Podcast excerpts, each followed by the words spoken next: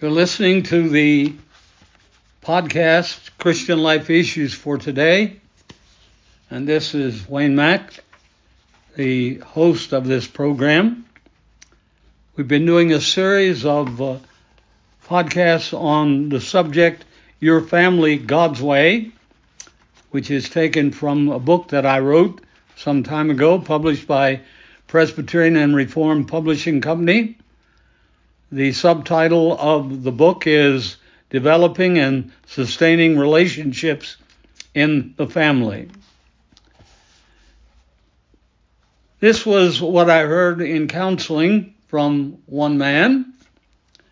He said, Whenever my wife and I get into a discussion that would help me to get to know her better, she clams up and refuses to talk.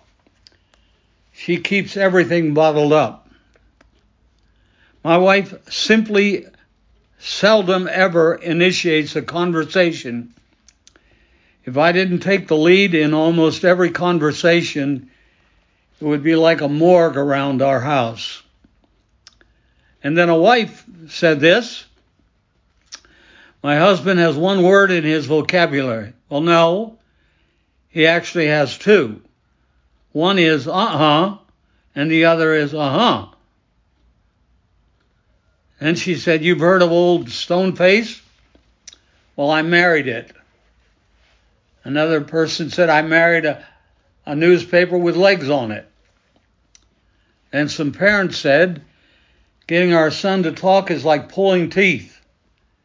If I ask him a question, he just grunts or gives a one word answer.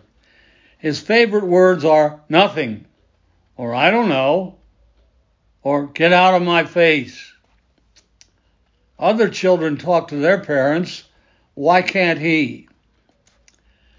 Well, every marriage and family counselor has heard people speak painfully about communication breakdowns like these that I mentioned.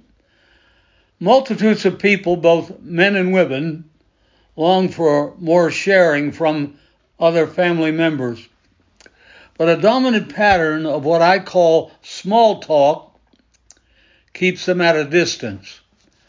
I'm not referring to small talk in the sense of light, introductory conversation, but talk that is small in quantity. God has designed us to communicate verbally. He expects us to do so. The following are a few of many verses encouraging us to use the gift of speech and, in effect, warning us of the danger of small talk. The Bible says in Proverbs 10 and verse 11, the mouth of the righteous is a fountain of life. Proverbs 10 and verse 2 says, the words of the righteous nourish many. Proverbs chapter 10 verse 31 says, the mouth of the righteous brings forth wisdom. Proverbs 12 and verse 18 says, speak to one another. And 1 Thessalonians chapter 4 and verse 18 says, encourage each other with these words. Now, all of these verses indicate that God wants us to utilize our ability to speak. The lips of the righteous man aren't supposed to be continuously silent. They're to be put to work nourishing other people. Our mouths are to be used to bring cheer, to turn away wrath, to establish friendships, to commend knowledge, to sustain the weary, to give encouragement, and to promote healing. When God describes the model wife and mother, he says, She opens her mouth with wisdom, and the teaching of kindness is on her tongue. That's Proverbs chapter 31, verse 26. She doesn't keep her mouth shut all the time. Her husband and children know what she's thinking and feeling because she tells them. They don't have to guess or depend exclusively on her nonverbal behavior. This woman shares, and her openness promotes harmony and closeness with other members of the family. Well, every home needs a healthy amount of verbal communication among family members. Prayerful planning and spiritually empowered action can make this a reality. Perhaps the most common manifestation of small talk is what I sometimes call undertalk. It's simply a lack of words. I've had people tell me that their families have gone for days without uttering a word. One man indicated that his wife had not said a word to him in five weeks. Parents have told me of children who will not initiate a conversation. They speak only if they're asked a question, and even then very sparingly. When such patterns exist, the relationship between family members stays on a very superficial level and becomes boring. There's something exciting about sharing verbally. In my workday, I sometimes teach counseling several hours at a time. Occasionally, I grow tired and feel like relaxing or calling it a day. But I can't because I still have counseling cases scheduled. On such occasions, I wondered if I could be of any value to my counselees. But the appointments have been made and the people have come. So I ask the Lord for help and give my attention to the people. I listen to what they say and respond to them. They respond to me in return. And about 15 minutes into the session, I realize that I'm not tired anymore. My counselees' willingness to open their lives, their inner selves to me, is rejuvenating. Often I finish the sessions with more energy than when I began. I've often had the same experience with my family. Discontentment, fatigue, and loneliness have been relieved through interpersonal sharing. Loneliness has been relieved through that communication. A sense of excitement, involvement, security, warmth, and affirmation has grown out of my interaction with other family members. But undertalk has the reverse effect.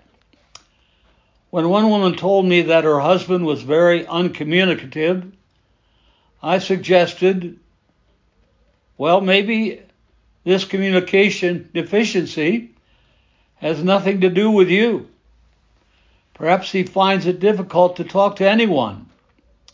My point was not to excuse the husband or to minimize the wife's concerns, but I know from experience that some people simply find it more difficult to communicate than others.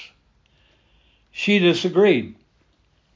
No, I've watched him when he's around other people, especially the people with whom he works. With them, he has plenty to say. It's just with me that he closes up. This woman interpreted her husband's small talk as a rejection of her. He must not think I'm very important. I'm not even worth talking to. Her husband's unwillingness even to make an effort to communicate provoked a spirit of frustration, discontentment, and dissatisfaction with her. In some instances, undertalk is manifested by topic avoidance. A person may talk about certain things but not others.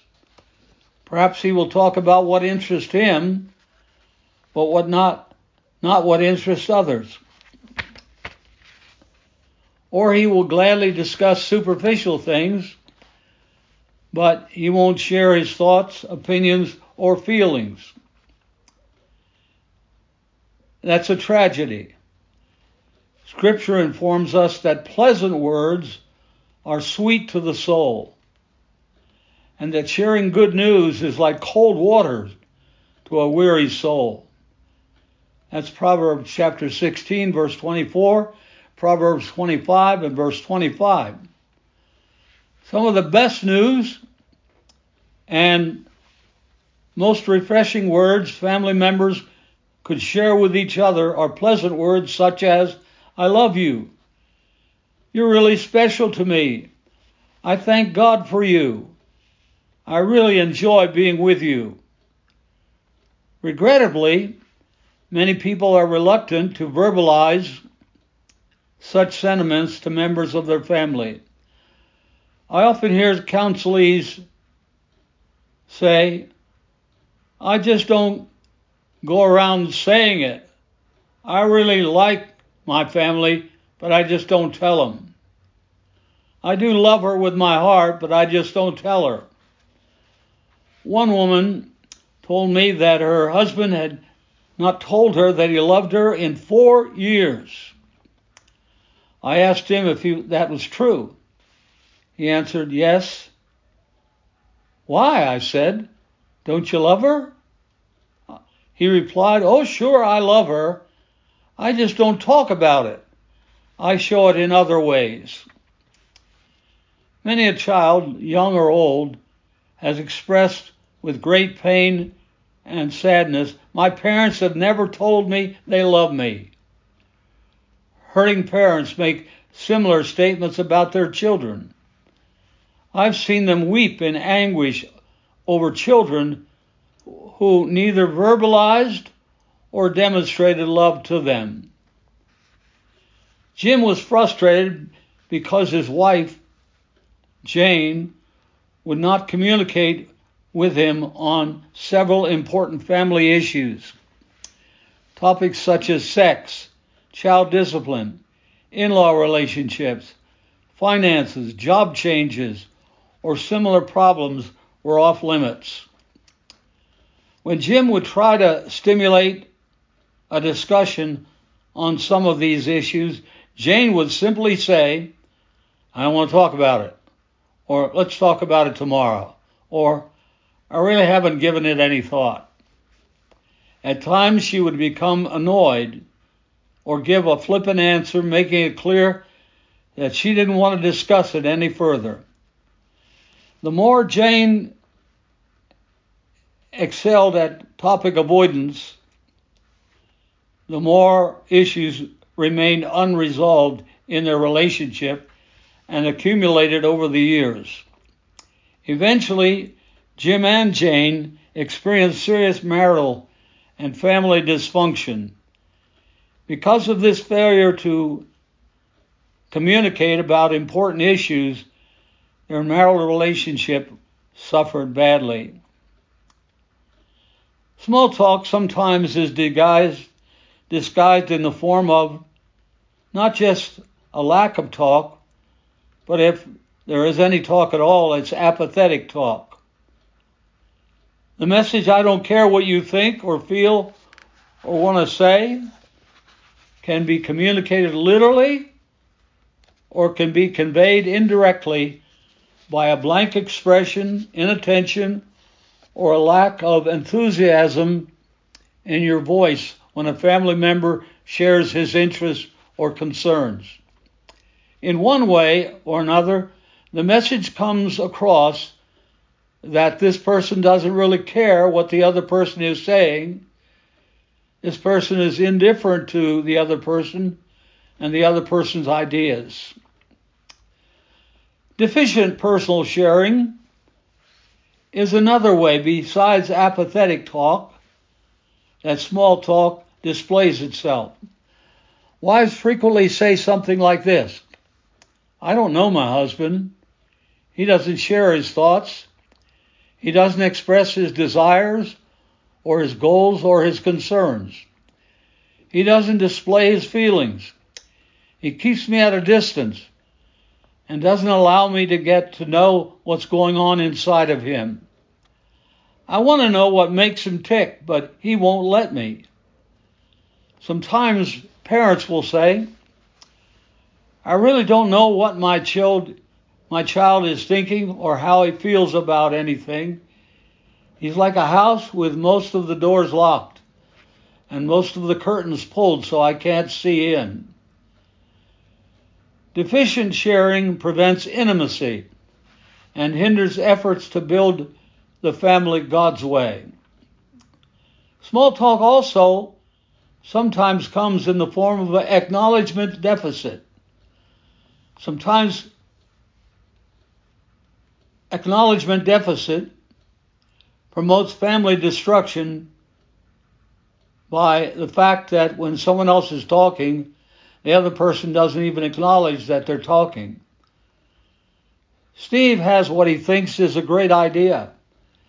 It's very important to him, so he shares it with his father, expecting, Hey, Steve, that's a terrific idea. How can I be of help to you?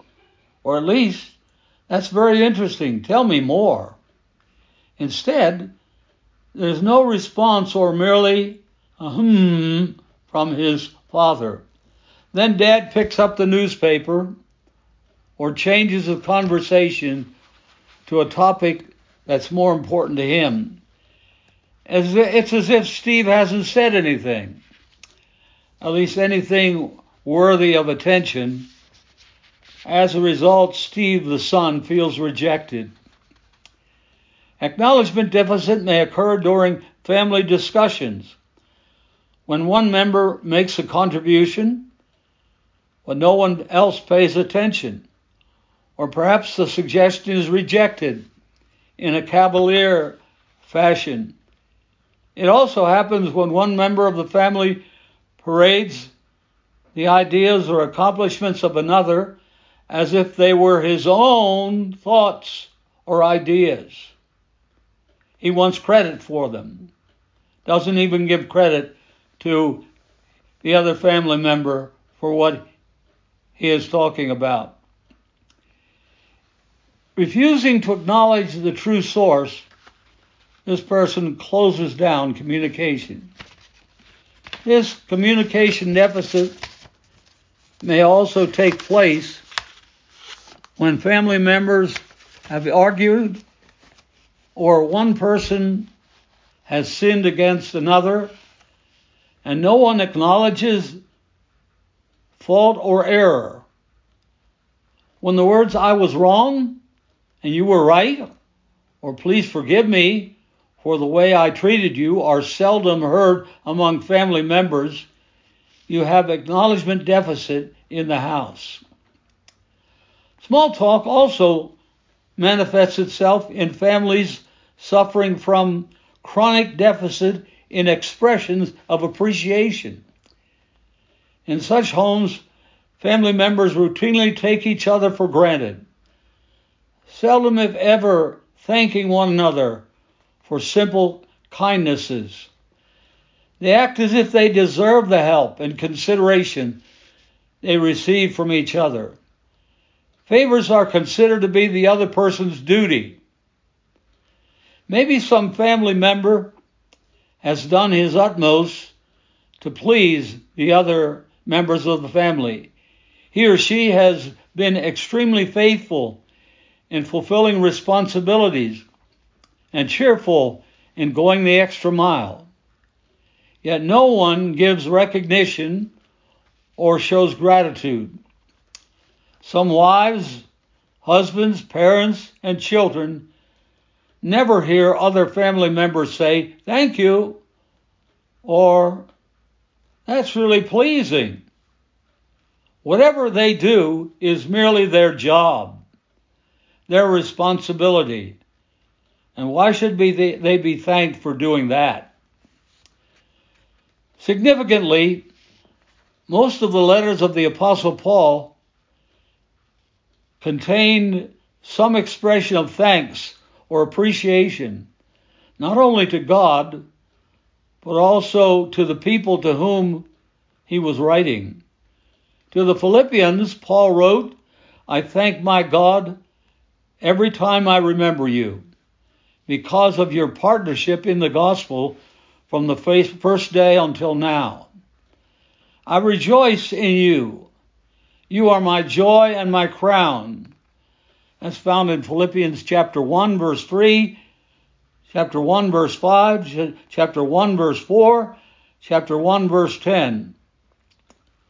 Paul didn't take for granted these brethren or what they had done for him.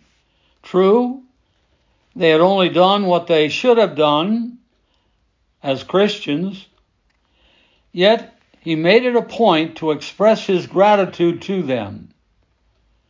No Christian family that takes God and His Word seriously should show undertalk in the form of a lack of commendation. That should not be the rule of the day. We're to encourage one another, esteem one another, and appreciate one another.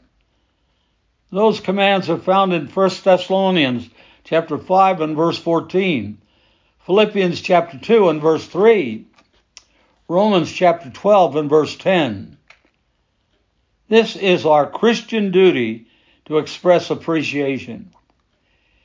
It also means that it promotes good family relationships. People who appreciate and respect one another enjoy each other and tend to experience harmony and unity with each other. Now, we've seen some of the manifestations of small talk, at least what I call small talk. But a more perplexing question for many is how does small talk establish itself in the family? I've considered six common contributors to small talk. One is fatigue. I sometimes crank up a conversation with people and it's real work, but there are some people who are not willing to really work at it. Any attempt to communicate, the other person seems to have a barrier between them and the one who's talking. You make one attempt and nothing clicks, and so you give up trying and don't go on again and again to try to communicate. Communication takes effort. Some people aren't willing to expend that much energy, and so small talk gets a foothold in the family. Selfishness or stubbornness, stubbornness, and a lack of desire or a formulated desire to punish other people are at the roots of some small talk. I don't care if other families want me to communicate. All I want is what I want. They're being very selfish. Nobody's going to tell me what to do. My wife will have to accept me the way I am. She wants me to communicate, but I'm not going to give in to her because if I do, she'll take advantage of me. I'll show them. They want me to talk. Well, I'm not going to. They don't do a lot of things I want them to do. They hurt me. They don't let me do what I want to do. I have no other way to get even. But if I keep quiet, that really bugs them. In some instances, small talk takes up residence in the family because someone has a sense of inferiority. A person feels that he has nothing worthwhile saying. He develops the idea that everybody else is much smarter than he is. He's afraid that if he opens his mouth, he might sound foolish. And so a sense of inferiority, or is it pride, keeps him from talking. Similarly, fear invites small talk into family relationships. People hesitate to speak freely because they fear that others may use what they say against them. They realize that if they keep their talk on a superficial level, there isn't much risk. But if they really open up and share their inmost secrets, others might laugh at them. Or if they share some of their struggles and temptations, someone may look down his nose at them and say, You're supposed to be spiritual and you're struggling with that temptation? Good Christians don't do that. And so the fear of man will prove to be a snare, as Proverbs chapter 29 and verse 25 says. Whoever trusts in the Lord, it says, however, is kept safe. If they're trusting in family members, they run a risk, and so they keep quiet. Family members may be so afraid to talk because someone may ridicule them, disagree with them, or reject their ideas. So they keep quiet. That was Jane's problem, the woman I mentioned earlier. Viewing disagreement as rejection, she despised controversy of any kind. She needed help in developing her relationship with God because whoever trusts in the Lord is kept safe. The fear of the Lord brings strong confidence. And so the problem of small talk really comes bound down to the fact that she's not trusting in God. She's not recognizing that God is her sufficiency and God is her security. She's not developing a truly God focused life, which will enable her to put aside her paralyzing fear of man. According to Proverbs, an inordinate fear of man indicates distrust in God and an attempt to find our security in something other than God. A vital and appropriate fear of God invariably gives confidence. It delivers us from ungodly inhibitions and paralyzing fears. It frees us to do what's right, regardless of the apparent consequences. It allows us to talk with family members about things that are important for the family to function properly and experience harmony and unity. Rejection by others may be extremely painful. However, if we are secure in our relationship with God, there's a sense in which it doesn't matter what others think of us or how they respond. We know that God is for us. And if God is for us, who can be against us? Says Romans chapter 8 and verse 31. The Lord is my light and my salvation. Whom shall I fear? The Lord is the defense of my life. Whom shall I dread? That's Psalm 27 and verse 1. Some people have learned small talk from their past training. The old idea that children are meant to be seen, not heard, still holds court in some families. Instead of teaching them when and how to speak and when to be silent, parents teach their children by verbal and nonverbal instruction that good little boys or girls keep quiet and don't interfere. Children learn that being silent pleases mom and dad. The less a child says, the better they get that idea. A number of years ago, a friend from another part of the world came to visit us.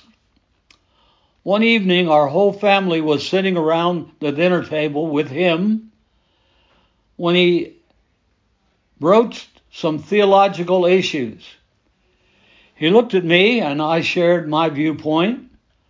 Then my son, who we called Chip, respectfully injected his comments. At an appropriate time and in an appropriate manner, another son of ours, Nathan, added his perspective. I suspect, though I don't remember, that my daughter Beth may have also contributed a few remarks.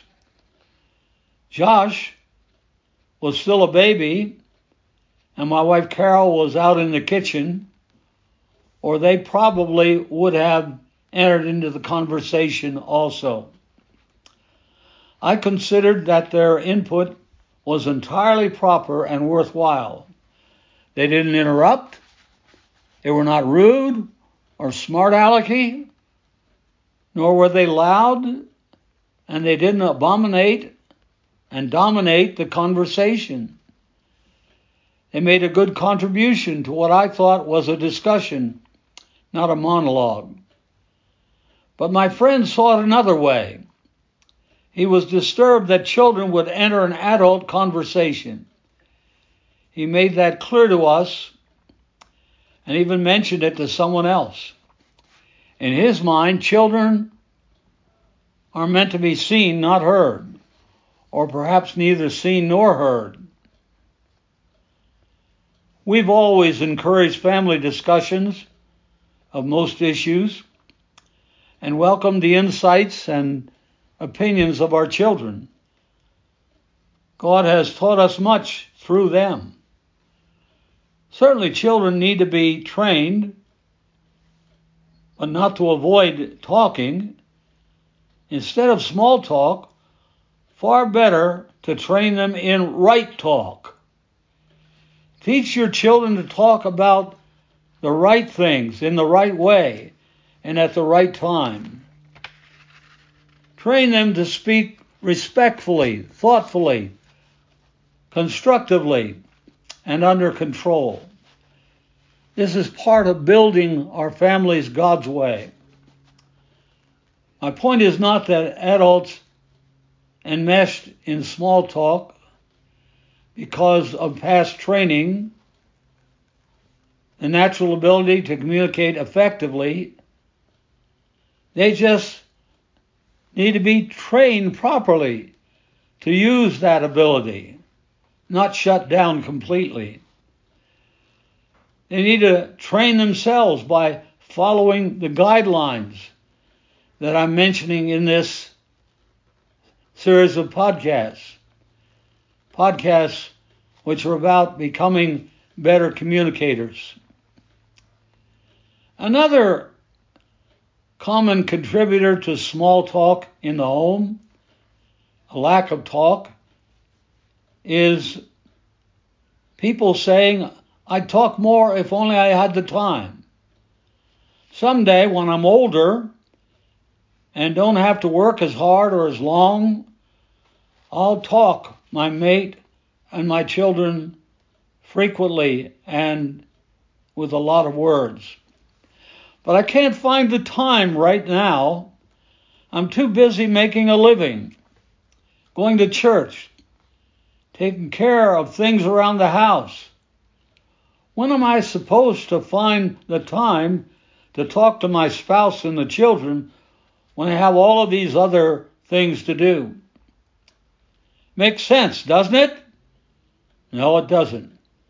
God's Word declares that communication is extremely important, and we neglect it at great peril.